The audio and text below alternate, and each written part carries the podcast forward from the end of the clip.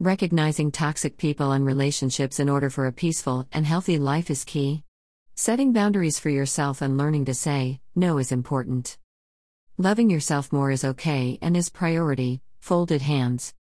Taking the time to heal and learn how to appreciate yourself after a toxic and abusive relationship takes time, and needs space away from a toxicity to be able to identify the signs in clarity. Love is supposed to feel good and is supposed to be joyful and wonderful. It is also respectful and nourishing. It is trust and forgiving. When love becomes painful, it is no longer acceptable to stay or remain in this relationship of any kind.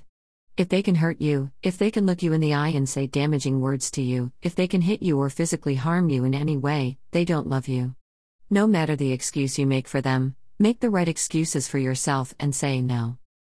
You have the right to take care of yourself and to walk away from people who are ready to hurt you or manipulate you. Namaste, folded hands.